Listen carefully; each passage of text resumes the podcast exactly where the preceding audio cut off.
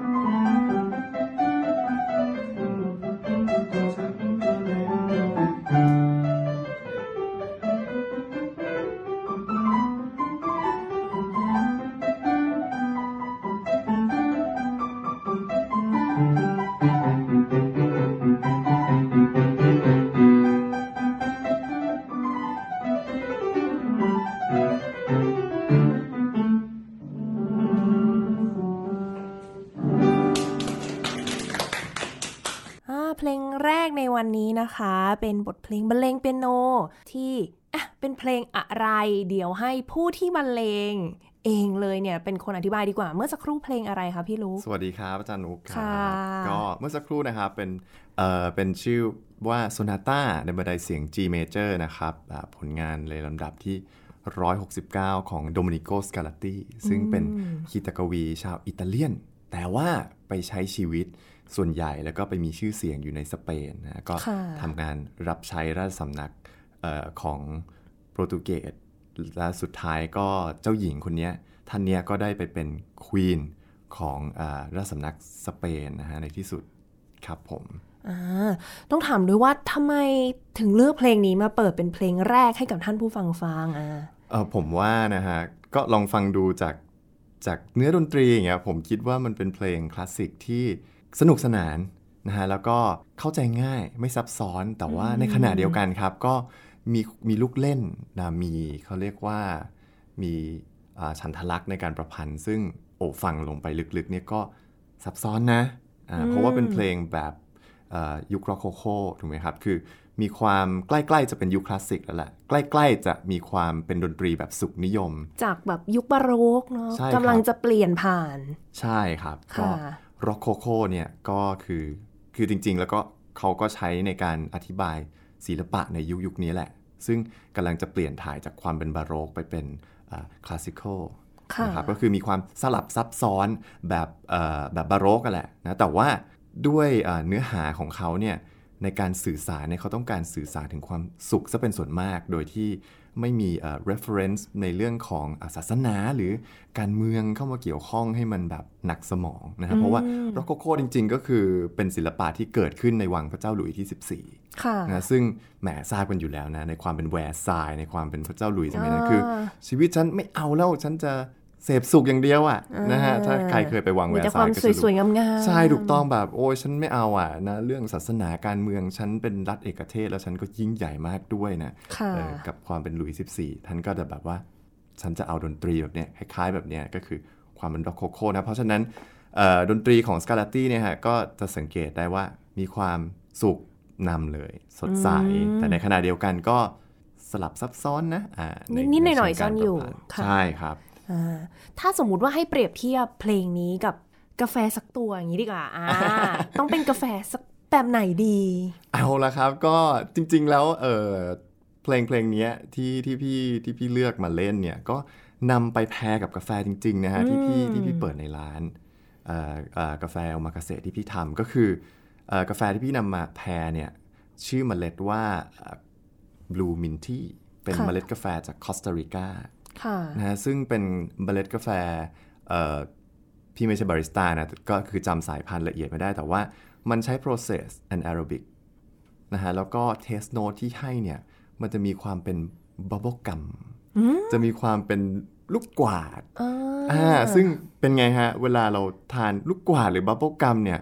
เราจะรู้สึกของหวานแล้วสนุก happy อะนะสนุก happyปี้เห็นไหมอ่ามันเป็นกาแฟสุขนิยมจริงๆอะแต่ว่า มัน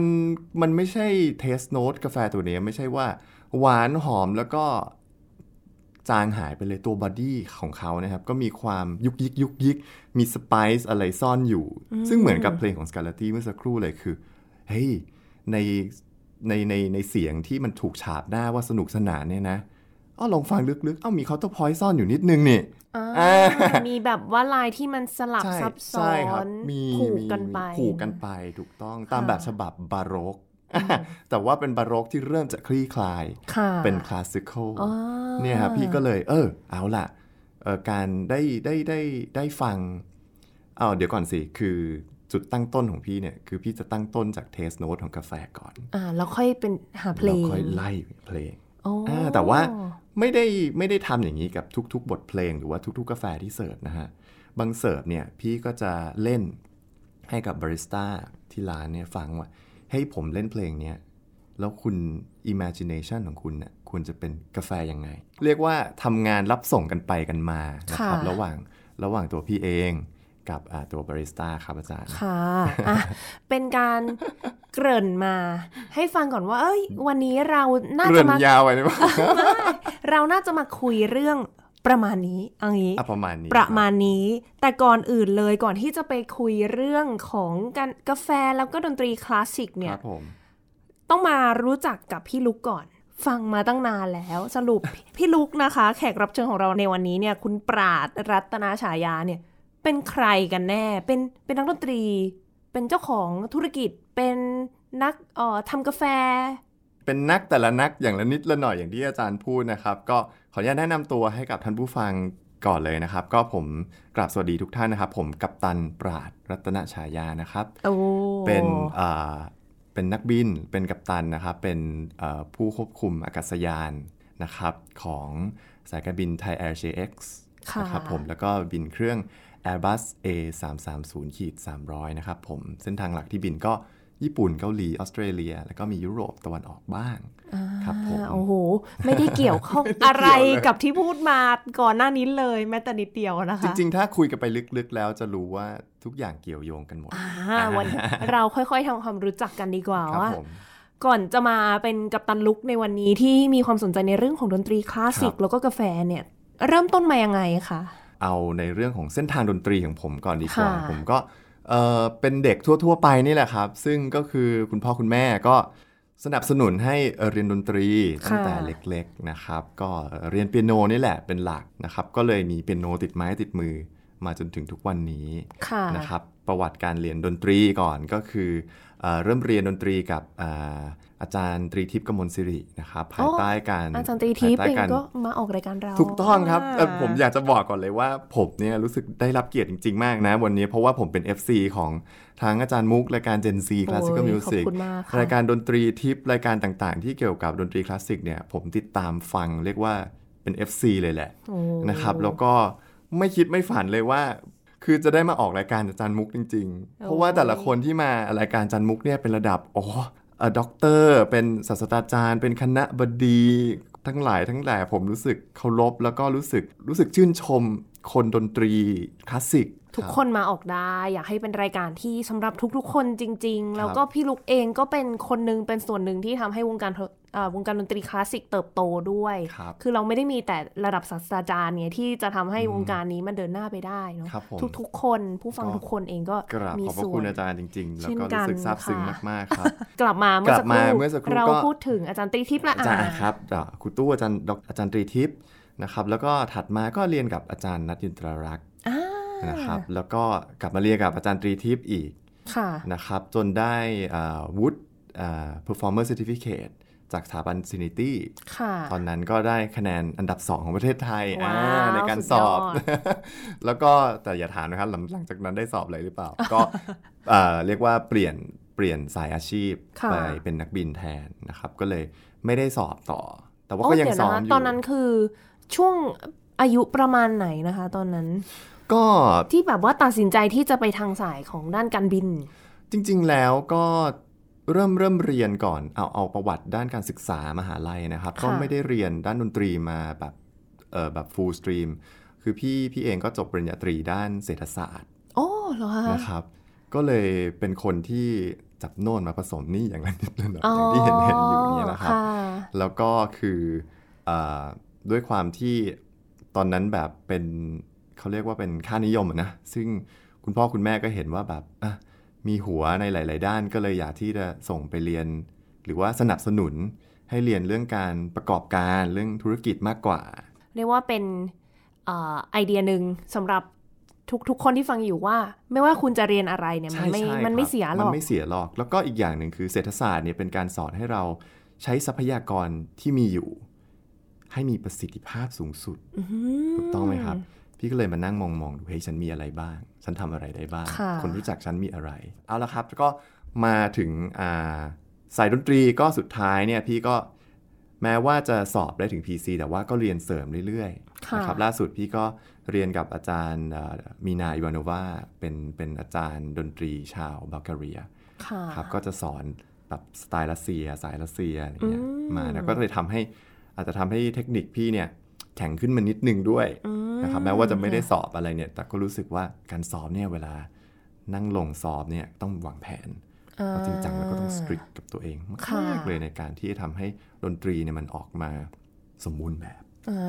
ครับผมค่ะนั่นแหละครับเราไปเป็นกัปตันได้ยังไงนะคะ เป็นกัปตันได้ใช่ไหมครับอ๋อเอาอย่างนี้ดีกว่าก็คือเล่าว่าคือเออทางบ้านพี่เนี่ย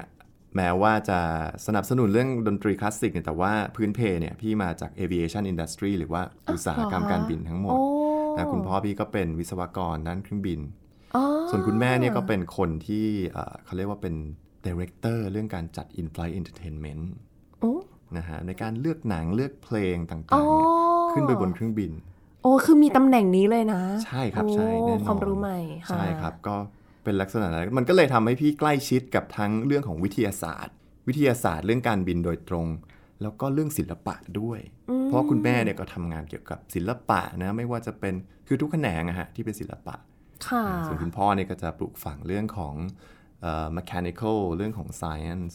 ค่ะนะครับมันก็อะเลไรยทำที่มันให้เกี่ยวกับวิศวะวิศวะนอ่าใช่มันก็เลยทำให้เรา balance ละมั้งชอบเนาะก็ชอบทั้งสองอย่างครับค่ะก็เลยคิดว่า เออเราก็เลยพอหลังจากจบคณะเศรษฐศาสตร์เนี่ยก็เราก็เลยลองไปสอบชิงทุนดูซิค่ะอ่าเป็นยังไงอะปรากฏว่าก็ได้อ่านะครับ แล้วก็มันเป็นพี่ก็คิดคิดดูแล้วว่า ในตอนนั้นน่ะอืมเป็นนักบินเนี่ยก็ดีนะ ก็ในในเรื่องของเออรายได้ แน่นอนกับเรื่องของการได้ไปเปิดโลกทัศน์ค่ะต่างๆนานาแล้วก็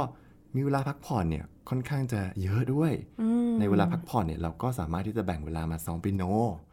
ทำในสิ่งที่เรารักได้อีกนะครับค่ะก็เลยเป็นอะไรที่รู้สึกว่า อืมมันก็ลงตัวดีนะตอบโจทย์ก็เลยเลือกเดินสายนี้ค่ะครับผมอ่าก็คือเป็นนนี้เป็นประวัติโดยสังขเป็นกัปตันตอนนี้ โดยที่มีเวลาว่างมากเพียงพอที่จะซ้อมเปียโน ทำงานอดิเรกทำงานที่เรารักอดิเรกไปด้วยใช่ครับอ่าก็อันนี้เป็นคร่าวๆให้เห็นภาครัพบผมว่าตอนนี้พี่ลุกเป็นใครอย่างไรเนาะครับอะผมแต่ว่าอีกอย่างหนึ่งในช่วงเวลาว่างนั้นนอกจากซ้อมเปียโนแล้ว ตอนนี้ก็คือพี่ลุกเปิดร้านกาแฟด้วย ใช่แล้วครับอืมร้านกาแฟที่เปิดขึ้นมาเนี่ยต้องขอบพระคุณอาจารย์มุกและเพื่อนๆมาก มุกยังงงอยู่เลยว่าเกี่ยวกับมุกด้วยเหรอเอเกี่อยวครับเกี่ยวครับ เพราะว่าพี่พี่ถือว่าพี่เป็นมือสมัครเล่นมากเลยนะแล้วก็ นักดนตรีอย่างที่บอกคือนักดนตรีอาชีพในเมืองไทยทุกๆคนเนี่ย พี่ look up to นะเรียกค่ะว่าเทิดทูนเป็นไอดอลเลยแหละนะฮะอย่างช่วงคือเกิดขึ้นนะฮะก็คือจากตอนที่มีโควิดนั่นแหละอืเมื่อมน่าจะสัก 2 ปีที่แล้วตอนที่ outbreak ใหม่ ๆ แล้วก็ช่วงสักกรุงเทพ2020อ่าใช่ฮะ กรุงเทพนี่ล็อกดาวน์หมดใช่ล็อกดาวน์หรือเปล่าหรือปิดปิดเปิดเปิดอะไรก็ ค่อนข้างจะงงงๆนะฮะค่ะแต่ว่าโอเคก็มีผลกระทบกับนักดนตรี แล้วก็ตัวกัปตันเองก็น่าจะมีผลกระทบมากมายเออเนาะมากมายเรานี่คืออาชีพที่แบบโดนกันใช่เต็มๆค่ะครับเรียนมีสองด้านเสมอครับเรียนมีค่ะสองด้านสำหรับพี่แล้วพี่คิดว่าในเมื่อเออได้ทำงานน้อยลงแน่นอนเงินน้อยลงแน่นอน แต่ว่าสิ่งที่เราได้เพิ่มขึ้นคืออะไรเวลาค่ะถูกไหมครับ นี่แหละเอาละการจัดการทรัพยากรมาแล้วนะฮะ พี่ก็เลยใช้เวลาว่างทั้งหมดเนี่ยในการกลับไปซ้อมเป็นโนจริงจังอืมใช่กลับไปซ้อมเป็นโนจริงจังครับ แล้วก็ได้มีเวลาเนี่ยฟังความรู้เพิ่มเติมจากอาจารย์มุกอ่าอาจารย์อัคระแล้วก็เรียนเป็นโนเพิ่มเติมด้วยอ่านนะกับอาจารย์ภูมิพรหมชาติอ๋อใช่ก็ค่ะเรียนออนไลน์ แล้วก็กลับไปเรียนกับอาจารย์ตรีทิพย์เป็นการเคาะสนิมตัวเองอะฮะแล้วก็พุชตัวเองไปข้างหน้าอีกครั้งหนึ่งค่ะนะครับ แล้วก็ได้รับแรงบันดาลใจเพิ่มขึ้นเยอะแยะมากมายอืมเพราะว่าอาจารย์มุกก็จัด Clubhouse ด้วย ใช่ในช่ค่ะวงช่วงนั้นช่วงนั้นช่วงใช่ไหมที่นักฮะดนตรีว่าง ทุกคนใช่จะแบบว่าอ่ามาแล้วตกดึกหน่อยเปิด Clubhouse นั่งคุยกันแชร์เปิดเรื่องราวใช่โอ้โห เยอะแยะไปหมดเลย มันไม่ได้ทำอะไรที่เกี่ยวกับดนตรีเลยนะคะ ช่วงนั้นนะอ่ามันจะหดหู่ด้วยหดหู่มากเล่นก็ไม่ได้เล่นสอนออนไลน์ก็แบบโอ้โหทรมานเนาะครับเพราะงั้นการพูดคุยช่วงนั้นเนี่ย ซึ่งปกติเนี่ยดีมากเห็นไหมคือถ้าถ้าเราถ้าเราทำงานเนี่ยก็จะไม่ได้มีโอกาสได้พูดคุยกันแบบนี้ใช่ด้วยซ้ำเพราะว่าต่างค่ะคนต่าง ยุ่งมีภารกิจมันคือโอกาสทั้งนั้น แม้ว่าจะมีวิกฤต เลยเป็นแรงบันดาลใจให้กับพี่เพราะว่ามีอยู่ EP หนึ่งถูกไหมเราคุยเกี่ยวกับเรื่องของ กาแฟและดนตรีคลาสสิกอ่าอ่าก็จะมีน้องหลาย ๆ ท่านที่โอเค บางท่านอาจจะจบด้านดนตรีเป็นหลักแต่ว่าผันตัวไปทำร้านกาแฟก็มี หรือว่าไปเป็น roaster ก็มีค่ะนะครับก็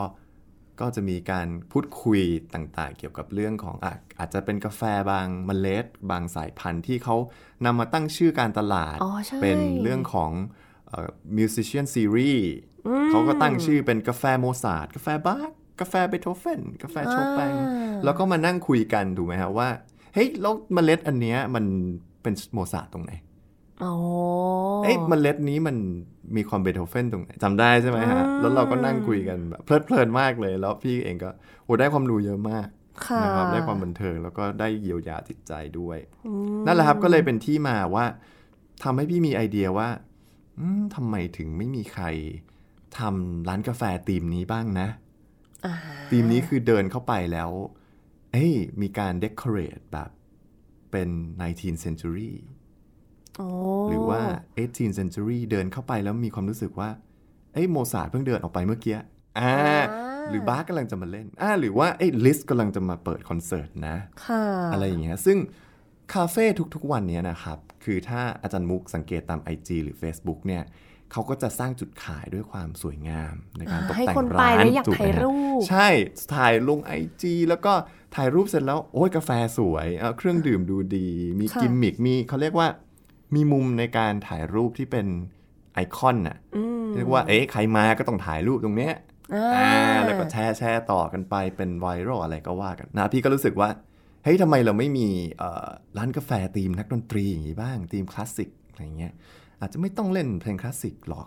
แบบเป็นอาจจะไม่ต้องเล่นคอนแชตโตทั้งเบอร์ หรือว่าอาจจะไม่ต้องเล่นซิมโฟนีหมดอาจจะคืออาจจะเป็นเพลงง่าย ๆ ที่คุ้นหูคนอยู่แล้วอะไรอย่างเงี้ยครับก็อันนี้ก็เป็นที่มาที่เริ่มรู้สึกว่าเฮ้ยทำไมไม่ทำล่ะ แต่ว่าก็เก็บไว้ในใจครับ ก็เก็บไว้ในใจด้วยความที่ว่าช่วงนั้นก็ล็อกดาวน์เนาะโควิดอะไรกันมากมายลำบากลำบากครับ ก็เสร็จแล้วพี่ก็ การเดินทางมันก็ส่งพี่ไปจนถึงจุดที่ว่าช่วงที่ปีที่แล้วนี่เองโควิดรอบสองก็ระบาดอีก เป็นเดลต้าอะไรหลังจากที่เปิด อาจจะเล่นดนตรีได้นิดๆหน่อยๆจำได้ไหมฮะเสร็จแล้วพอเดลต้ามาปุ๊บก็เอาอีกแล้วอันล็อกดาวน์อีกแล้ว ช่วงนั้นก็เป็นช่วงที่พี่จะต้องมีภารกิจพิเศษ คือได้รับมอบหมายจากสายทางสายการบินนะฮะให้นำเครื่องบินเนี่ยไปซ่อมที่เมืองเมืองหนึ่งที่ประเทศจีนเลย ซึ่งแน่นอนอาจารย์มุกก็น่าจะทราบดีว่าออเป็นแหล่งระบาดเลยนะครับเพราะฉะนั้นเนี่ยเรื่องการกักตัวล็อกดาวน์หนักมากใช่ฮะเรื่องการทำ state quarantine ของเขาเนี่ยเคร่งครัดมาก ๆ เลย ที่ไปอยู่ที่นั่น 15 วัน กักตัว กักตัว 15 วันตาม standard กักตัวเสร็จแล้ว เครื่องยังซ่อมไม่เสร็จอ้าวอยู่ต่ออีก เป็นเป็นแบบไปอยู่โรงแรมธรรมดาอะไรอย่างเงี้ยกลับมาที่เมืองไทยก็ต้องกลับมาเรียกว่า สเตจควอนตีนที่เมืองไทยกักตัวอีกรอบนึง เรียกว่าใช้เวลาเดือนกว่าๆเลยนะในการที่เรา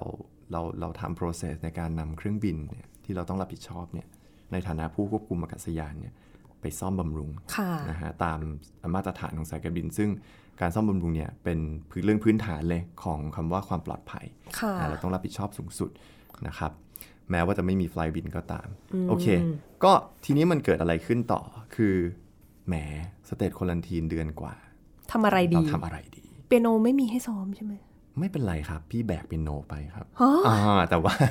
เดี๋ยวใจเย็นนะฮะไม่ได้แบบว่าแบกแบบอะคูสติกเปียโนไปเป็นโนไฟฟ้าอ่าเป็นโนไฟฟ้าเป็นเป็นคีย์บอร์ดง่ายๆฮะซึ่งเราสามารถที่จะการซ้อมแบบกับคีย์บอร์ดที่มันเบาๆอย่างเงี้ยก็เราก็เหมือนเล่น clavichord ไงอ่าเป็นแบบเล่น harpsichordอ๋อยุค ต้นตระกูลของเปียโนว่างั้นในยุค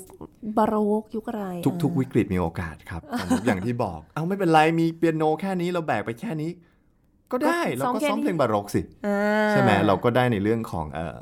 structure ในในเรื่องของแนวคิดอะไรเงี้ยแล้วเชื่อไหมอาจารย์มุกกลับมาถึงนะ เล่นเพลงโรแมนติกได้ดีกว่าเดิมอีกอ๋อก็ back to basic เนาะเพราะว่าเพลงบารกนี่มันฝึกในเรื่องของเทคนิคเยอะมาก ด้วยเรื่องพื้นฐานใช่ครับ เรื่องพื้นฐานมาก ๆ เลย แล้วก็คีย์บอร์ด geography เนี่ยในการเรียนรู้ต่างๆ นานา ก็ anyway ผมก็ซ้อมเปียโน แต่ว่าตอนที่ผมไปเนี่ยผมไม่ได้ไปคนเดียวสิ ผมเนี่ยไปกับนักบินผู้ช่วยนะฮะเหมือนเป็นเราเหมือนถ้าผมเป็นเชฟก็จะมีซูเชฟอะต้องบินคู่กัน บินคู่กันเป็นดูโอก็มีดูโอก็เป็นนักบินผู้ช่วยผม เขาก็ไปอยู่ห้องสเตจควอนตีนข้างๆ ผม ผมก็ไปโนไปซ้อม ก็ได้ยินไปถึงแว่วๆ ไปถึงหูเขาบ้าง ผมก็ได้ยินแว่วๆ เหมือนกันมันทำเสียงคึกคักคึกคักคึกคักอะไรทุกวันเลยเนี่ยตอนที่ออกจาก state quarantine มาอยู่ห้องโรงแรมธรรมดาก็ถามเขาเฮ้ยคุณทำอะไรอะครับ ตอนที่อยู่ในห้องเฉยๆอะเล่นอะไรเสียงคึกคักคึกคักเขาก็บอกว่า เขาก็เอาสิ่งที่เขาทำเนี่ยมาโชว์ให้พี่ดู โอ้โหปรากฏเป็น coffee gear จริงจังเลยครับ มีเครื่องบดกาแฟ มีตัวเมล็ดกาแฟ มีโอ้ยต่างๆนานา นี่เขาเขาพกมาขนาดนั้นเลยพกมาจริงจังเลย เราก็นึกในใจ โอ้โหมันจะอะไรกันขนาดนั้น เพราะว่าสมัยนั้นเราก็ดื่มกาแฟแบบ กาแฟก็คือกาแฟ ถูกต้องไหมกาแฟก็ขมแล้วทำให้ตื่น that's it คือสำหรับเรา มันก็เราเข้าใจแค่นั้น ค่ะ แต่ปรากฏว่าเขาเป็นคนที่เปิดโลกทัศน์ให้ผมมากเลยนะคุณบาริสต้าคนนี้เอ่ยชื่อได้ใช่ไหมคุณศิวพันธ์อ้อพงศ์เนี่ยซึ่งก็คือเป็น partner ของที่ร้านของผมก็เป็นหุ้นส่วนกัน อาชีพหลักอาชีพหลักอาชีพหลักก็เป็นนักบินทั้งสองท่านนะฮะก็อย่างที่ว่า ก็เขาก็เอากาแฟเนี่ยอย่างที่บอกเนี่ยมาให้ผมได้ลองชิมได้ลองดื่ม ก็เป็นเมล็ดกาแฟที่เขาเรียกว่าในวงการกาแฟเรียกว่าเป็นเมล็ด specialty specialty ก็คือว่า ไม่ได้มีหาดื่มได้ทั่วไปอะไรเงี้ยอาจจะต้องสั่งนำเข้ามาจากข้างนอกค่ะส่วนใหญ่ก็จะเป็นเมล็ดต่างประเทศทั้งหมด เมล็ดไทยก็มี ใช่ เมล็ดไทยก็มีนะครับ แต่ว่าอาจจะต้องแบบเอ่อหาคนที่รู้จักหรือว่าหาคนที่เป็น roaster ที่แบบถนัดในเรื่องของกาแฟเฉพาะทางแบบนี้นิดนึงอะไรเงี้ยครับในการที่เขาจะเลือกมาให้เราใช้หรือว่ามาให้เราดื่มได้ต่ออะไรเงี้ย เขาก็เอามาทำให้ผมดื่มนะฮะหลักๆก็คือเป็นการ dripก็คือการอ่าเป็นกาแฟ pour over อาจารย์มุกเคยเคยดื่มใช่ไหมครับใช่ค่ะ ซึ่งเพิ่งจะมาดังในไทยเนี่ยเมื่อหลังๆ นี้เอง โอ้ไม่คิดว่ามันกาแฟเนี่ยมันจะ complicate หรือซับซ้อนไปได้มากขนาดนี้นะครับเป็นเป็นเขาเรียกว่า ดื่มกาแฟในยุคที่สี่อ่าในในในในในวงการกาแฟเนี่ยเขาจะมีแบ่งแยกเป็นแต่ละยุคโอ้ นะฮะ first wave คืออะไร first wave ก็คือกาแฟมาจากต้นสายอ่าแล้วก็ไม่ได้มีความพิถีพิถันมากค่ะแล้วก็อยู่ในวงการดื่มที่จำกัดค่ะอะไรอย่างนี้นะฮะ ซึ่งเดี๋ยวจะเล่าเล่าประวัติเกี่ยวกับกาแฟให้ฟังถัดไปนะครับ ยุคที่2นี่ก็คือกาแฟเริ่มเป็นอ่าอุตสาหกรรม แล้วก็เริ่มแพร่หลายในครัวเรือนค่ะเป็นอะไรที่จะต้องมีติดบ้านไว้อืมนะฮะในฐานะ ของเครื่องดื่มที่อ่าทำให้ตื่นละกัน ก็ไม่ได้สนใจรสชาติเท่าไหร่นักแต่ว่าทำให้ค่ะตื่นนะฮะอ่ายุคที่ 3 หรือ wave ที่ 3 คือลูกที่ 3 ก็คือกาแฟเนี่ยเริ่มที่จะมาเป็นเอ่อเป็น auxiliary product ทำให้เกิดคำว่าคาเฟ่จริง ๆ จัง ๆ มากขึ้นไปในระดับอุตสาหกรรมอ่าขอยกตัวอย่างได้ไหมค่ะก็คือสตาร์บัคนี่แหละอ่าอ่าหลังจากสตาร์บัคเนี่ย ทุกคนก็แบบ เฮ้ย ต้องเปิดร้านกาแฟแบบ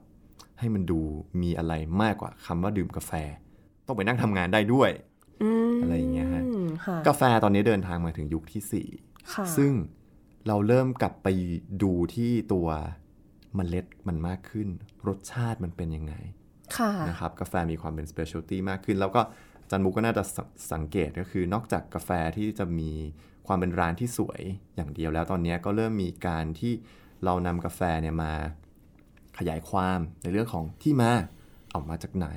เมล็ดเนี้ยเทสโน e เป็นยังไง ค่ะอะเช่นเมล็ดกาแฟแบบจากเอธิโอเปีย process อะไรอืมนะ process ก็จะมี wash process honey process anaerobic double anaerobic หรือแม้กระทั่งหมักอยู่ในหมักด้วยยีสต์ เหมือนคล้ายๆ กับวิธีที่เราทำแอลกอฮอล์หรือบางครั้งก็ หมักในถังที่ทำแอลกอฮอล์จริง ๆ คือมันมันมันมันซับซ้อนแล้วก็เป็นอะไรที่อืมเป็นมหากาบมันระดูดับเหมือนงลยแบบศิลปะว่างั้นไหมคะ ที่แบบว่าแน่นอนเออ ค่อยๆ มีการใช่พัฒนาขึ้นเรื่อยโอ้ยๆมีอันกันนี้แบบมากมายเลยพี่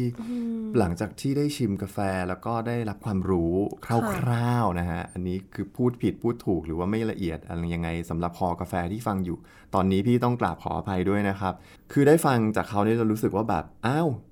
นี่มันเพลงนี่แต่เป็นเพลงที่เราดื่มได้แล้ว จะเป็นเพลงที่เราเสพด้วยเซนซอรี่อี กชนิดหนึ่งก็คือตัวลิ้นตัวจมูกของเราค่ะนะฮะก็เลยหลังจากที่กลับมาจากกวางโจวเนี่ยโควิดซาลงไปผมก็เรียกน้องเขาเนี่ยมาที่บ้านทำกาแฟให้ชิมหน่อยสิ เพราะว่าอยู่กันเดือนกว่าเนี่ยสนิทกันไปโดยอัตโนมัติจริงอ๋อๆซึ่งจริงๆแล้วผมเนี่ยคือเวลาบินกับน้องนักบินผู้ช่วยก็จะผลัดเปลี่ยนกันไปเรื่อยๆค่ะ ไม่ได้ซ้ำหน้าก็ไม่ได้สนิทกับใครเป็นพิเศษนะแต่ว่าอ๋อกับกับเอ่อกับนักบินท่านเนี้ยก็อยู่ด้วยกันนาน ก็เลยได้แลกเปลี่ยนความคิดเห็นอะไรกันหลาย ๆ อย่าง แล้วก็แชร์ความรู้ในเรื่องงานอดิเรกที่เราชอบกันด้วยค่ะนะจากบาริสต้าที่เขาไม่ฟังคลาสสิกเลยอืมผมก็อะคุณทำกาแฟตัวนี้ใช่ไหมอะลองฟังเพลงนี้สิอืคุณไม่เคยฟังคลาสสิกหรอก แต่ว่ามันเป็นยังไง เราก็เริ่มสอนเขาในการที่จะเอ่อ perceive หรือว่าเข้าใจเพลงที่มันเป็นศิลปะในแขนงเนี้ซึ่งผมถือว่ามันเป็นศิลปะที่พิสุทธิ์นะ มันเป็น fine art เช่นเดียวกับสิ่งที่เขาทำมันก็เป็น fine art มันเป็น art of drinking ค่ะแบบหนึ่งนะครับเขาก็สอนเราเหมือนกันเขาก็สอนเราออผมก็สอนเขาในเรื่องของสิ่งเหล่านี้ก็ถ่ายทอดกันไปแลกเปลี่กัยนนมากันว่าค่ะโอเคเทสโน e อย่างนี้แบบพี่อยากจะเล่นเพลงนี้จังเลย หรือว่าเดี๋ยวเปิดเพลงนี้ให้ฟังอืมจนกระทั่งมันก็ก่อตัวขึ้นมาเป็นรูปเป็นร่างครับว่าแบบ เอ๊ะทำไมเราถึงไม่ลองทำอะไรที่มันเกี่ยวเนื่องกันแบบนี้ล่ะอืมนะตัวพี่เองก็คือบินไปมาก็ค่อนข้างจะจะเยอะมากทั่วโลกไปดูคอนเสิร์ตก็เยอะอืมนะคอนเสิร์ตดีๆ พี่ก็ได้มีโอกาสดูนะครับ แล้วก็หรือว่าบินไปญี่ปุ่นอย่างเงี้ยพี่ก็จะได้มีโอกาสไปที่ที่มันเป็นห้องน้ำชาหรือว่าอืมไปดูพิพิธีการชงชาแบบญี่ปุ่น อย่างเงี้ยหรือว่าค่ะ ถ้าไปที่ยุโรปอย่างเงี้ยไปอิตาลีอย่างเงี้ยพี่ก็จะเห็นว่า บางทีเขาก็แสดงโอเปร่ากันไม่ใช่อยู่ในโรงละครโรงใหญ่อืมก็เป็นบ้านเก่าๆหมายถึงว่าไม่ใช่บ้านเก่าสิ คือเป็นปราสาทเก่าอ่าอย่างเงี้ยหรือว่าเป็นแค่แมนชั่นอย่างอย่างอย่างเวนิสอย่างเงี้ยซึ่งซึ่งซึ่งพี่ชอบมากคือเขาเอาห้องแถวของเขาอะห้องเดียว แต่ว่าเป็นห้องแถวที่เก่าแก่นะก็นะ คือเวนิสใครๆก็รู้ว่าเป็นพิพิธภัณฑ์ฟ้าเปิดค่ะนะตึกแต่ละตึกอายุไม่ต่ำกว่าร้อยปีอยู่แล้ว ก็จะมีความสวยงามคลาสสิกแบบนั้นใช่ไหมเขาก็อินสตอลเปียโนเข้าไป แต่ละห้องละห้อง แล้วก็เล่นโอเปร่าสามองค์ โอ้แล้วก็เวลาเปลี่ยนองค์ก็ย้ายห้องอ๋อเหรอคะใช่ฮะเฮ้ยแล้วก็โอ้เจ๋งคือคือว่าเขาเรียกว่าอะไรอะจำนวนแขกก็ไม่เยอะหรอก แต่ละรอบก็ไม่เกิน50ท่าน ค่ะ อย่างเงี้ย แต่ว่าก็คิดค่าบัตรแพงเหมือนกันนะ ก็ใบละ2,500อ้าวแต่ว่ามันสิ่งที่ได้กลับมามันคุ้มค่ากับบัตรแค่ไหนเนาะใช่ไหม มากมายคือคุณภาพของการร้องนะฮะ โอเคอาจจะไม่ได้สู้เดอะเมดได้หรอก หรือว่าอาจจะไปสู้แบบ โอ้โห แคสของit: Teatro La Scala ได้หรอก แต่ก็ไม่เป็นไร ผมรู้สึกว่านี่มันเป็นประสบการณ์อีกแบบหนึ่ง ซึ่งมันมันเป็นความสด alive แล้วก็ คนดู 50 คนครับมันจัมุใกล้ชิดมันมีความ intimate เออแล้วก็นักนักร้องเนี่ยก็มาเล่นมุกกับเราอะเขาตอนนั้นที่จำได้ก็ไปดูอ่าโอเปร่าที่เป็น comic opera อย่าง Barber of Seville อย่างเงี้ยมันก็จะสนุกเนาะโอ้ตสลนุกกมากอ่าแล้วก็วงที่เล่นก็เป็น trio ซึ่งโอ้เขาก็เป็นวงทำออเคสตราเล็กๆ reduction ลงมากับวง trio คือก็เรียกว่าย่อ ย่อลงมาวงออร์เคสตราให้เหลือแค่ใช่ฮะสามเครื่อง ใช่อ่าแล้วก็โอเคก็มี ตัดออกไปบ้างบาง scene อะไรอย่างเงี้ยซึ่งไม่ได้เป็นไฮไลท์อะไรอย่างเงี้ยครับค่ะก็พี่ว่าสนุกดีอืมก็เลยเอาเอาไอเดียเนี้ยมารวมกับการทำรีไซเคิลอืมซึ่งเพราะว่าพี่ก็เคยสอบอยู่แล้วว่า โอเคมันก็รูปแบบมันก็เหมือนรีไซเคิลนะก็คือการสบแสดงเดี่ยวการการแสดงเดี่ยวค่ะ แล้วก็มานั่งนึกๆดูเอ๊ะเราทำเป็นองค์ แบบนี้บ้างดีไหม เล่นหนึ่งเพลง หรือว่าเสิร์ฟกาแฟหนึ่งเสิร์ฟแล้วเราก็ แพรกับเพลงหนึ่งเพลงโอ้อ่าก็เลยเป็นที่มาอย่างเงี้ยก็เหมือนกับห้องน้ำชาสมัยก่อนแบบพิธีชงชาของคนญี่ปุ่นใช่ไหมซึ่งอันเนี้ยก็คือบาริสต้าเนี่ยเขาก็จะชงสดๆโชว์เลยว่าเมล็ดมาจากไหนอ่า brew ยังไงขั้นตอนยังไง แล้วก็บดสดๆเลย drip สดๆหรือว่าถ้าเป็นเอสเปรสโซ่ช็อตก็กดให้ดูสดๆเลยอย่างเงี้ยอ่าซึ่งสิ่งเหล่านี้มันมีความน่าสนใจอยู่แล้วกับคนที่ไม่อาจจะไม่ต้องดื่มกาแฟก็ได้อืม แค่สนใจเฉยอย่างมุกอะจริง ๆ มุกก็ไม่ได้มีความรู้ครับเรื่องกาแฟ แต่มุกก็รู้สึกว่าการไปดูคนทำอย่างเงี้ยมันก็สนุกดีนะคะๆสนุกมากว่าแบบเฮ้ยฮะมันขนาดนี้เลยเหรอเพลิดเพลินจริงอืๆมนะครับ แล้วก็อีกอย่างหนึ่งตอนนี้ที่เป็นกระแสมาก ๆ เลยในเมืองไทยก็คือ คนชอบโอมาคาเซอืใช่ไหมคำว่าโอมาคาเซเนี่ยหลายหลายคนเนี่ยส่วนใหญ่จะเข้าใจว่าซูชิอาหารญี่ปุ่น เท่านั้น แต่จริง ๆ แล้วโอมาคาเซมันเป็นภาษาญี่ปุ่นแปลว่า ตามใจคุณอืตามใจเชฟ ตามใจเลย อยากจัดอะไรมาให้ก็ได้หมดทานได้หมดค่ะนะพี่ก็เลย title ของร้านเนี่ยก็จะเป็นคำว่าโอมาคาเซ coffeeอืมอ่าอันเนี้ยก็จะ catch หูคนแล้วว่าแบบหืมอะไรนะโอมากาเซอาแฟโอมาคาเซอะไรไม่ได้เป็นอาหารญี่ปุ่นหรอกเลยเนี่ยเขาก็จะแบบอ่าอ่าเข้ามาดูว่าเป็นยังไง ทีเนี้ยก็เป็นโอมาคาเซที่ไม่ธรรมดา เพราะเรา pairing sensory ระหว่างตัว taste note กับเสียงไว้ด้วยอืมเหมือนกับอะอย่างตัวร้านของพี่เนี่ยก็คือตั้งชื่อไปเลยว่า Suono de Cafe Suono ก็คือแปลว่า the sound ค่ะนะ the sound of the coffee โอ้กาแฟที่นี่มีเสียงไงค่ะนะเป็นก็คือเป็นภาษาอิตาเลียน ถามว่าทำไมเป็นภาษาอิตาเลียน เดี๋ยวคุยให้ฟังว่า เพราะอะไรอุ๊ยทุกอย่างดูมีที่ที่มาที่ไป มีที่มาที่ไปหมดครับ เรื่องเล่านักดนตรี ก็คือเวลาที่ลูกค้ามาใช้บริการเนี่ยฮะค่ะก็อย่างว่านะ มันไม่ใช่ full concert hall อะไรเงี้ยมันก็เป็นคอ่าล้ายๆกับ coffee salon เล็กๆหมือนเล็กๆนะฮะลูกค้าบางท่านก็จะไม่ค่อยคุ้นเคยกับการฟังดนตรีคลาสสิกเท่าไหร่อืมนะครับ แล้วก็หนึ่งในวิธีการชิมกาแฟที่เป็นกาแฟดริปเนี่ย ก็คือเขาจะต้องชิมแบบ โทษนะคล้ายๆชิมไวน์นะก็คือจะต้องอ่าอินเฮลออกซิเจนเข้าไปด้วย มันก็จะจิบเหมือนแบบ แบบเนี้ยขอประทานโทษนะ อ๋อแบบอย่างนี้ซูดเข้าไปอ่าซูดเข้าไปเพื่อให้ออกซิเจนเนี่ยมันคือให้กาแฟเนี่ยมันออกซิไดซ์ในปากแล้วก็ทำให้เกิดแบบ after taste ซึ่งมันแท้จริงที่สุดอ่าของมัน ทีเนี้ยบาริสต้าเขาก็ลืมแนะนำครับว่าเวลาชิมเนี่ยให้ฟึบอย่างเงี้ย แค่ซึบแรกเท่านั้น ปรากฏว่าเขาก็ฟึบซึบอย่างเงี้ย ตลอด 5 นาทีที่พี่เล่นเพลงเลยคือสมาธิมันต้องแบบฟึบฟึบฟึบแล้วก็แบบ อืมอืมอืมมันก็เราก็ไม่ได้เล่นผิดอะไร แต่รู้สึกว่าแบบใจเราไม่ได้อยู่ที่เพลง รอบหน้าต้องเตือนล่วงหน้านะ ก็ครับก็คือบาริสต้าก็นึกขึ้นได้ ก็เป็นแบบนั้น แล้วก็มีอีกอันหนึ่งซึ่งแบบคือเป็นโนที่บ้านเนี่ยมันก็เป็นเป็นโนบ้านๆทั่วไปนะเป็นยามาฮ่ายูหนึ่งอะไรเงี้ยก็เป็นเป็นโนสำหรับใช้สอนใช้ใช้ใช้ซ้อมธรรมดาค่ะแต่ว่าพี่มาใช้เล่นทุกอาทิตย์ มันก็ค่อนข้างสเตรนมานิดนึง ก็มีเหตุการณ์ที่แบบเล่นโน้ตตัวสุดท้ายปุ๊บเซสชั่นสุดท้ายของวันสายขาดเลยอย่างเงี้ยฮะโอ้ก็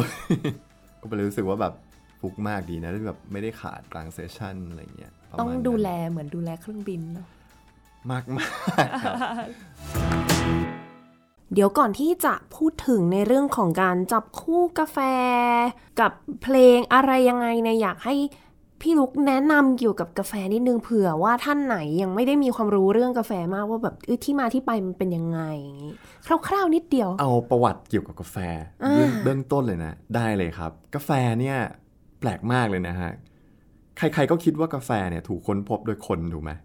แต่จริงๆแล้วไม่ใช่นะ อ้าว แพะครับ แพะ ใช่ โอ้ เป็นคนไปกินผลมัน กาแฟเนี่ยจริง ๆ แล้วมันเป็นผลเบอร์รี่ชนิดหนึ่งค่ะนะฮะซึ่งสิ่งที่เราเห็นเนี่ย มันเป็นที่เป็นเมล็ดเมล็ดเขียวๆหรือเมล็ดที่คั่วแล้วเนี่ย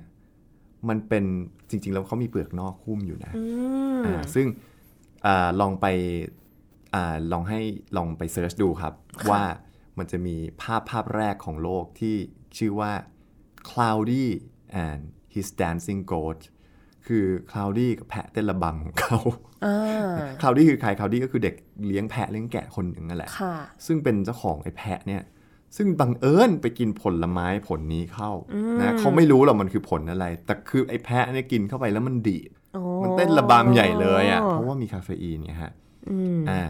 เขาก็เลยงงว่า เฮ้ยทำไมแพะตัวนี้มันดีดจังเขาก็เลยเอาผลไม้ผลเนี่ยนะฮะ ผลผลของเมล็ดกาแฟเนี่ย ไปให้กับเอ่อนักบวชคาลดี้เนี่ยเอ่อเป็นคนเอธิโอเปียนะก็คือที่มาของเมล็ดกาแฟเนี่ยคืออยู่ที่มาอยู่ที่เอธิโอเปียค่ะนักบวชเนี่ยเขาก็เห็นว่าแบบมันคืออะไรเนี่ยเขาก็เลยลองชิมดู ปรากฏว่ามันขมมากอะอืมตัวเมล็ดตัวเปลือกอะไรมันขมอะเขาเลยรู้สึกว่าเฮ้ยมันไม่ใช่อะแล้วกินเข้าไปแล้วแพะก็ดีขนาดเนี้ยมันเป็นผลไม้ปีศาจแน่เลยอืมนะสสมัยนั้นไม่มีอะไรนอกนอกจาก ความรู้ของของเขาก็ด้านด้านวิทยาศาสตร์ก็ยังจำกัดอยู่ค่ะนะฮะเขาก็ก็จะเป็นเรื่องนี้เนาะก็เป็นเรื่องนี้แหละ ก็ปีแบบศาจสวรรค์ปีศาจอะไรอย่างเงี้ยก็คนสมัยนั้นก็มูเตลูกันแบบนี้นะก็เขาก็บาทหลวงก็บอกไม่ใช่ละผลปีศาจโยนเข้ากองไฟ อืมปรากฏโยนเข้ากองไฟเป็นไงฮะ มันเหมือนกับเราเอาเมล็ดกาแฟไปคั่วหอไปโรสมหอมซะงั้นอ่าบาทหลวงก็เอ้าหอมนี่ อุ้ยไม่ใช่ละอันนี้ผลไม้ของพระเจ้าแล้วแหละเอาเอามาใหม่เอามาเอากลับมาใหม่เปลี่ยนใจเปลี่ยนใจเปลี่ยนใจอ่าสลับสลับสลับอะไรอย่างเงี้ย ซึ่งอ่ากาแฟเนี่ยฮะยุคแรก ๆ เลยก็คืออย่างที่บอกก็คือ คนมาเจอปุ๊บก็เอาไปให้กับทางศาสนาจักรอ่าหรือว่าทางคนของศาสนาเนี่ยก็มีทั้งก็ส่วนมากตอนนั้นก็เป็นเอ่อชาวมุสลิมอะเนาะอืมเขาก็นำไปใช้ในเอ่อกาแฟยุคแรกคือ เอ่อเครื่องประกอบพิธีกรรมทางศาสนาเลยอืมไม่ใช่สิ่งที่เราใช้ดื่มกันนะฮะค่ะอ่าโดยเขาไปแพร่หลายในเยเมนค่ะเพราะเยเมนตอนนั้นก็คือเป็นเมืองท่าที่สำคัญมากค่ะนะของของของตะวันตะวันออกกลางอืมนะครับ ก็คือแพร่หลายมากในฐานะของเคี้ยวครับ ของเคี้ยวที่เอออยู่ในพิธีกรรมทางศาสนาในการประกอบพิธีกรรมทางศาสนา เพราะว่าสมัยนั้นนักบวชเนี่ยเวลาเขาท่องบทสวดมนต์เนี่ย ท่องกันยาวมากอืมแล้วก็ท่องไปท่องมาก็ง่วงไงอ๋อง่วงทำยังไง ก็เคี้ยวเมล็ดนี่แหละ ดีดเลย ดีดเลยครับ ตื่นค่ะอ่าสมัยนั้นยังไม่รู้จักวิธีชงด้วยซ้ำนะอืมว่าต้องชงเป็นน้ำอะไรอย่างเงี้ยก็คือ รู้จักวิธีชงก็คือหลังจากที่กาแฟเนี่ยมาถึงอาณาจักรออตโตมันแล้วค่ะนะครับผมก็เริ่มมีการบดกาแฟและเริ่มมีการทำกาแฟอย่างแรกเนี่ยวิธีการทำกาแฟอย่างแรกก็คือการทำเอ่อ กาแฟแบบตุรกีหรือ Turkish Coffee ซึ่งบดกาแฟละเอียดมากเลย แล้วก็นำไปต้มกับทรายร้อนค่ะๆนะครับอาจารย์มุกน่าจะเคยเห็นบ้าง เห็นเครื่องนะเห็นเครื่องวิธีเห็นวิธีการทำซึ่งทุกวันนี้มันเป็นอะไรที่เอกโซติกมากเลย ถูกไหมเวลาใครมาทำกาแฟอย่างนี้แต่ว่ายุคนั้นก็คือถือว่าธรรมดา แต่ว่าก็ไม่ธรรมดาหรอกเพราะว่ากาแฟก็ถูกสงวนไว้อยู่ดี ให้กับคือไม่ใช่ว่าสมัยนั้นไม่มีคาเฟ่นะฮะต้องบอกก่อนว่า กาแฟไม่สามารถที่จะแบบซื้อขายกันได้ตามปกติ กาแฟเป็นสรรระบบเดียวกับเครื่องเทศในยุคนั้นซึ่งเป็นของมีค่ามากๆอ๋อแล้วเอ่อหลังจากนั้นเนี่ยคือกาแฟก็จากเยเมนมาสู่เอ่อตุรกีอาณาจักรออตโตมันถูกไหมเขาก็เขาเรียกว่าไม่ได้คอนซูมกันแบบเกลื่อนกลาด เฉพาะคนมีชนชั้นเท่านั้น ถึงจะถูกเชิญไปตามวังหรือว่า ห้องกาแฟหรือว่าเป็น coffee salon ซึ่งการดื่มกาแฟแต่ละครั้งสมัยนั้นเป็นเรื่องใหญ่โตโอ้นะฮะจะต้องมี dancing จะต้องมีพิธีชง จะต้องมีคนเชิญ จะต้องมีพิธีกรรมในการชง จะต้องมีโชว์ประกอบ มีการเต้นโชว์ ฟังแล้วเหมือนร้านพี่ตอนนี้แล้วก็อะแน่นอนมีดนตรีเล่น ซึ่งพี่ก็เลยคิดว่า เอ้า เราไม่ได้ทำอะไรใหม่นะ เราแค่เอาสิ่งที่เคยเกิดขึ้นมาแล้วนะครับ ในสมัยก่อนมาก ๆเลย เอากลับมาปัดฝุ่นใหม่โอ้แล้วก็นำมาเขาเรียกว่าทำใหม่อะ ซึ่งตอนเนี้ยในวงการกาแฟเนี่ยคนจะคิดว่าแบบเฮ้ยมันเป็นร้านแนวใหม่แนวเหมยอะไรมันก็คือค่อนข้างสร้างสร้างแรงกระเพื่อมเหมือนกันนะครับ ในในหมู่ของคนที่ทำกาแฟ specialty แต่พี่ก็บอกกับทุกคนที่แบบมาว่าอ๋อไม่ใช่เรื่องใหม่เลยครับ มันเป็นเรื่องที่มันเก่าเป็นเรื่องที่มากเก่าจนกระทั่งทุกคนลืมไปหมดแล้วนั่นเองอ๋อนะฮะพี่ก็เอามาปัดฝุ่นแล้วก็ให้มันเข้ากับความ ร่วมสมัยมากขึ้นค่ะนั่นแหละครับก็คือก็ยุคนั้นจุดเริ่นี่มเขาแรก็กของแสดงอย่างนี้เลย ใช่จุดเริ่มแรกของกาแฟแล้วก็สิ่งที่พี่นำมาปัดฝุ่นแล้วก็นำมาขยายความนั่นแหละครับ จนกระทั่งมาเป็นร้านกาแฟโอมาคาเซซึ่งเสิร์ฟกาแฟ specialty พร้อมกับดนตรีที่ specialty เหมือนกัน นั่นก็คือ คลาสสิคอลมิวสิกโอ้นะครับอุ้ยเป็นตอนที่แบบว่าได้ทั้งเรื่องกาแฟและเรื่องดนตรี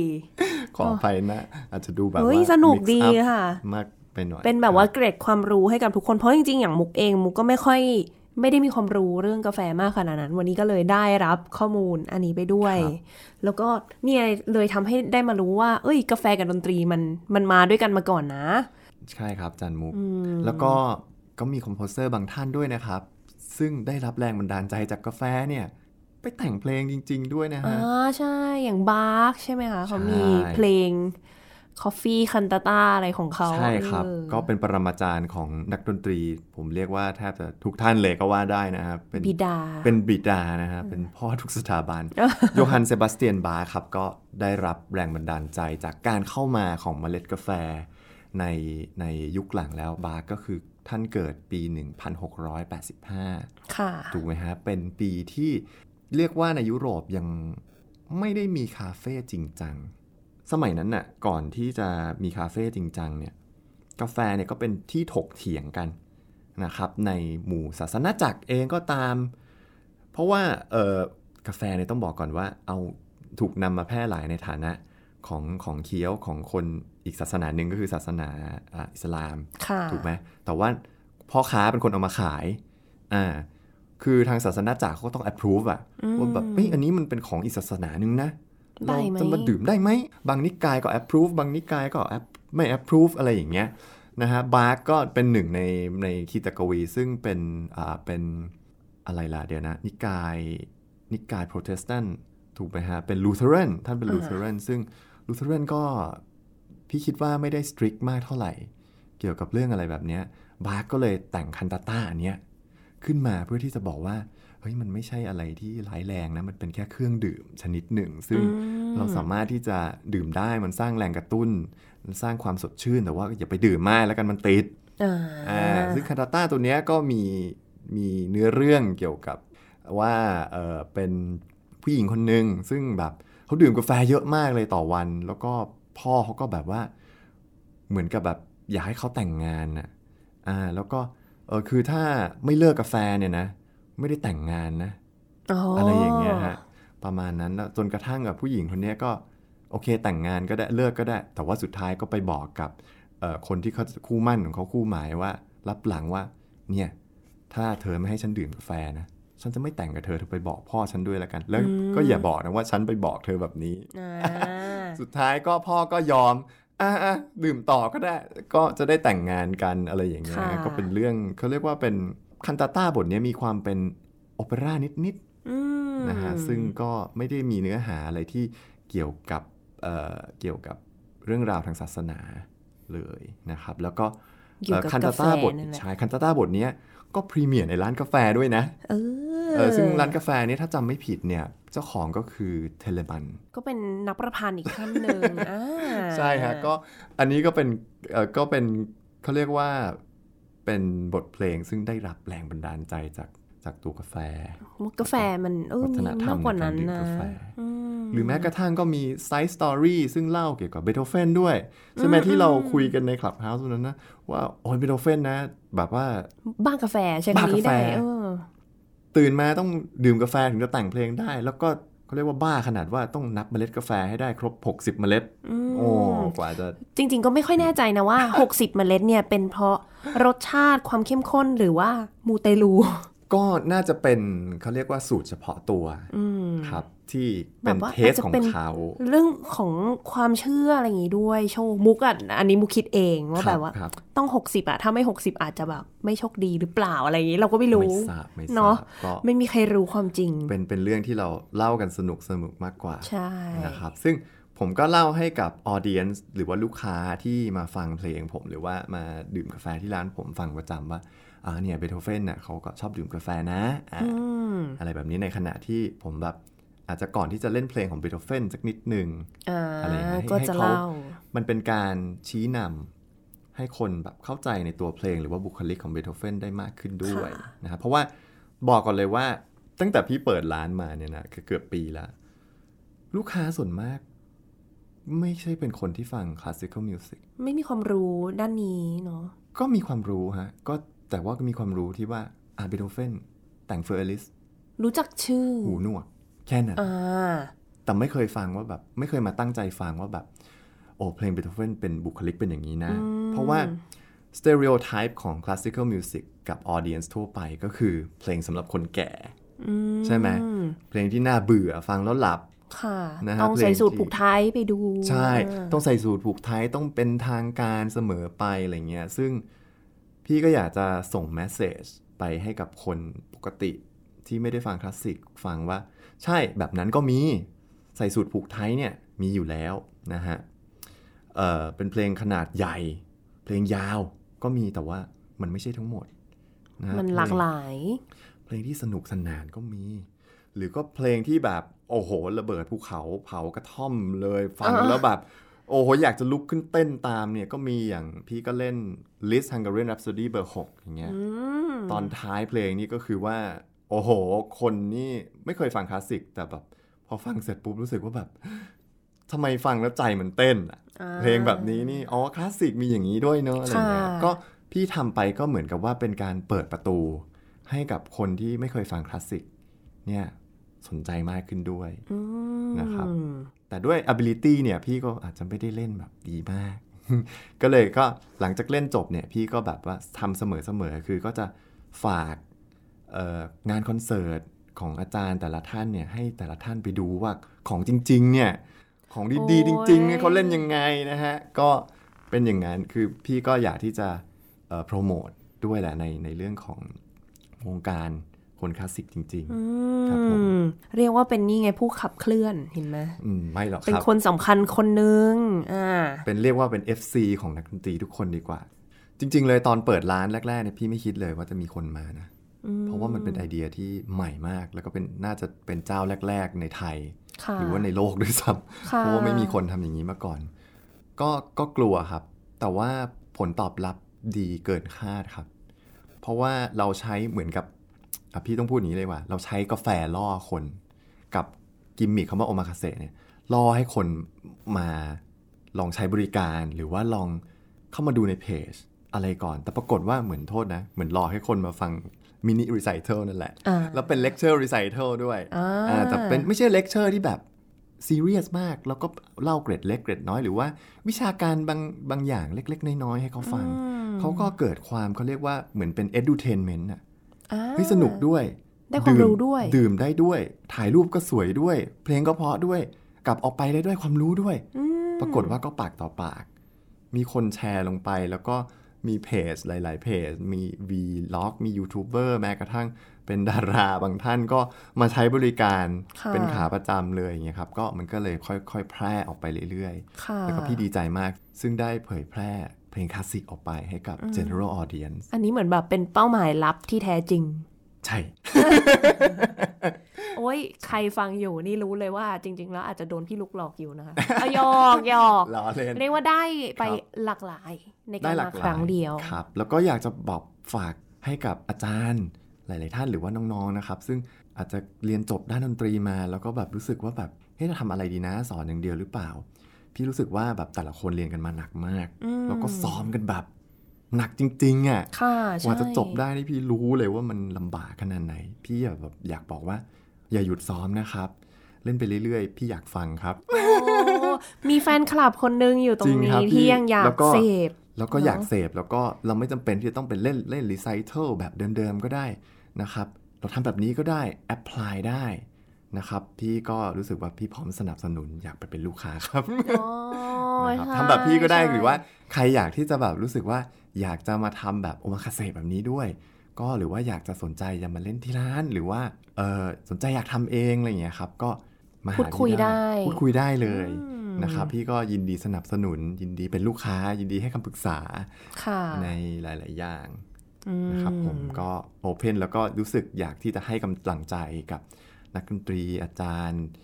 ทุกๆท่านนะครับไม่ว่าจะเป็นเปียโนทุกแขนงเลยครับ ซึ่งเป็น classical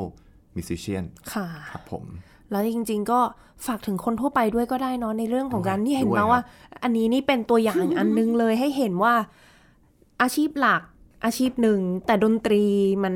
เป็นงานอดิเรกที่เราสามารถเอามันไปกับใช่ครับตัวได้ตลอด แล้วก็พัฒนาไปจนไปจนถึงจุดที่แบบว่าเออมันเป็นส่วนหนึ่งของชีวิตจริง ๆ ก็ถ้าใครสนใจเนี่ยดนตรีอายุเท่าไหร่ก็เล่นได้เนาะอายุคเท่านไหร่ฟังก็เล่นได้จะอายุจริงๆแค่ไหน ให้ลูกหลานเล่นหรือใช่ตัวครับเอง ว่างๆ มาเล่นเคล็ดลับนตสำคัญที่สุดครับ 3 ข้อครับ ซ้อม ซ้อมแล้วก็ซ้อม ฟังและกุมหัว แต่ว่าเรื่องจริงเรื่องค่ะจริงนะอ่าโอเคโอ้โหวันนี้สนุกมากเลย ก่อนที่จะจากกันจริง ๆ แล้ว อยากจะคุยมากกว่านี้แหละแต่เวลาไม่พอครับผมเนาะอะงั้นก่อนที่จะจากอยากให้อาจารย์ลุกอะพี่ลุกฝากเรียกติดเลขทุกคนที่มาออกรายการว่าอาจารย์หมดเลยนะคะพี่ลุกฝากสักนิดนึงเป็นเพลงสุดท้ายดีกว่าว่า อยากจะเปิดเพลงอะไรให้ฟังแล้วก็เผื่อท่านผู้ฟังมีครับ แบบว่าหากาแฟใกล้ ๆตัวได้หรือร้านกาแฟแล้วฟังเพลงนี้ไปด้วย จับคู่กันเลยเป็นเพลงอะไรกับได้เลยกาแฟครับอะไรดีคะเพลงนี้เป็นเพลงฮิตมาก ๆเลยนะครับสำหรับคนที่เล่นเปียโนนะครับ ชื่อเพลง l i b e s t r a u m หมายเลขอ่า3ของ Franz Liszt ซึ่งเป็น transcription จากเพลงร้องของเขาเอง ซึ่งมีเนื้อร้องว่า O lieb so lang du lieben kannst love as long as you can love รักใครอะรักให้มันเต็มหัวใจไปเลยนะฮะแล้วก็เพลงเนี้ย พี่ก็ได้ให้บาริสต้าเนี่ยเขาตีความมาเป็นรูปแบบกาแฟด้วย ซึ่งต้องบอกเป็นเลยว่ากาแฟเนี่ยจะคล้ายๆ กับกาแฟเดอร์ตี้โอ้เดอร์ตี้คอฟฟี่ซึ่งกาแฟเดอร์ตี้ใครๆก็รู้อยู่ก็คือ กาแฟที่สกัดเป็นช็อตเนี่ยจะเป็นช็อตกาแฟที่เข้มมาก 2 เท่า ส่วนตัวเนื้อครีม ไม่ใช่นมธรรมดาแต่จะผสม whipping cream ด้วย แล้วขูดหน้าช็อกโกแลตลงไป เพลงเนี้ยของลิสเปรียบเป็นเป็นเพลงรักถูกไหมครับค่ะเป็นเพลงรักกล่าวเกี่ยวกับเรื่องความรักแหละ เป็นความรักของหญิงและชายนะครับ เหมือนกันกาแฟแก้วเนี้ยความเข้มความฝาดความขมมาก ๆ เปรียบเสมือนสัญลักษณ์ของเพศชายแล้วก็ตัวครีม ตัวนม ความมัน ความหอมนวลเหมือนผู้หญิงซึ่งอ่อนหวานนำไปรวมกันนะก็เหมือนกับผู้หญิงผู้ชายเนี่ย เขาพบรัก make love กันนั่นแหละค่ะนะครับ ก็เลย แพรกาแฟเนี้ยกับเสิร์ฟเนี้ยแล้วก็เสิร์ฟนี้เรามีข้าวโพดคาราเมลไรซ์แล้วก็เผาด้วยโอ้ทอชเพลงนี้ลองฟังดีๆนะครับ ก็คือตรงกลางเนี่ยจะมีไฟรัก หวานตอนต้นก็จริงแต่ตรงกลางเนี่ยแหมรักกันแบบดูดดื่มเหมือนไฟที่แบบแผดเผาหัวใจเราเวลาเรารักใครเนี่ยมันจะเหมือนมีไฟขับเคลื่อนอะไรไปข้างหน้าค่ะถูกไหมครับ ก็ลองฟังดูนะครับ l i b e s t r a u m หมายเลข 3 หรือว่า transcription จากเพลงของ Liz o l i v e so lang du lieben kannst แล้วก็ ลองไปหากาแฟเดอร์ตี้กินดูนะครับ ดูซิว่าเอ่อจะเข้ากับเพลงนี้ไหม แต่ผมว่าส่วนตัวผมเนี่ย จากบาริสต้าของผมเนี่ยเข้าที่สุดแล้วครับอ่าเดี๋ยวมุกจะไปลองเตรียมครับผมกาแฟเดอร์ตี้มาดื่มพร้อมกับรับฟังบทเพลงนี้เลยครับผมนะครัคะบอ่าขอบคุณขอบพระพี่คุณนุ๊กมากๆเลอาจารย์ค่ะที่ให้เกียรติพี่มาก ๆ ในวันนี้นะคยิรับนดีมากค่ะ สนุกมากเลยขอบคุณขอบคุณครัค่ะบค่ะท่านผู้ฟังคะสำหรับวันนี้เวลาก็หมดลงแล้ว ดิฉันมุกนัฐถาควรขจรและ ผมกับตันประรัตนฉายาครับ ค่ะเราสองคนขอลาไปก่อน สวัสดีสวัสค่ะดีครับผม